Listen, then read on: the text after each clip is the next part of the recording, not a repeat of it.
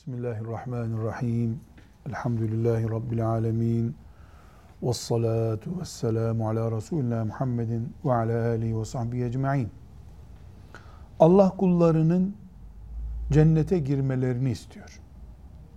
Cennete girebilmeleri için de gönderdiği dine uymalarını istiyor. Gönderdiği din de Kur'an'ıdır. Elimizde Allah'ın bizden ne istediğine dair Kur'an-ı Kerim var. Bir de o Kur'an-ı Kerim'in açıklamaları olan Resulullah sallallahu aleyhi ve sellem Efendimizin hadisi şerifleri var. Dolayısıyla din ya Kur'an'dır ya hadistir. Üçüncüsü yoktur. Kur'an ve hadis dindir. Ancak Kur'an ve hadis günlük gazete lisanıyla yazılmış notlar değildir. Belli bir ilim, belli bir idrak ve belli bir çevrede anlaşılabiliyor. Nihayetinde levh-i mahfuzdan inmiş bir kitap bu.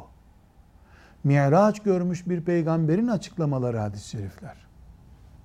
Her çobanın, her lise mezununun anlaması mümkün olmayabilir.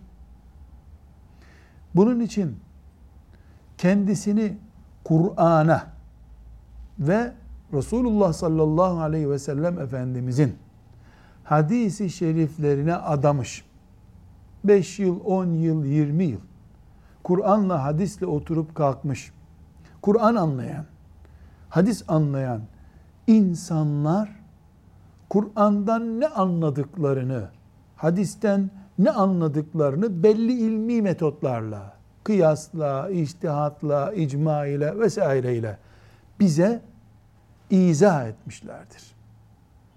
Bu izahtan büyük bir ilim birikimi doğmuştur. Yani Kur'an'ın, hadislerin anlaşılmasına dair bir bilgi birikimi olmuştur. Bu birikimin adı fıkıhtır. Dolayısıyla fıkıh, Kur'an'ın ve hadisin insan lisanıyla anlaşılmış ve kaleme dökülmüş şeklidir. Ancak fıkıh Kur'an değildir. Fıkıh hadis değildir. Nedir? Kur'an'ın, hadisin anlaşılmış şeklidir. Bu bizi çok ciddi bir kurala götürüyor. Kur'an'ın ne dediğini Ebu Cehil de anladı aslında. Ebu Leheb de Peygamber Aleyhisselam'ın ne dediğini anlıyordu. Ama biz Ebu Leheb'in ve veyahut da e, Abdullah İbni Übey'in ne dediğini fıkıh notu olarak anlamıyoruz.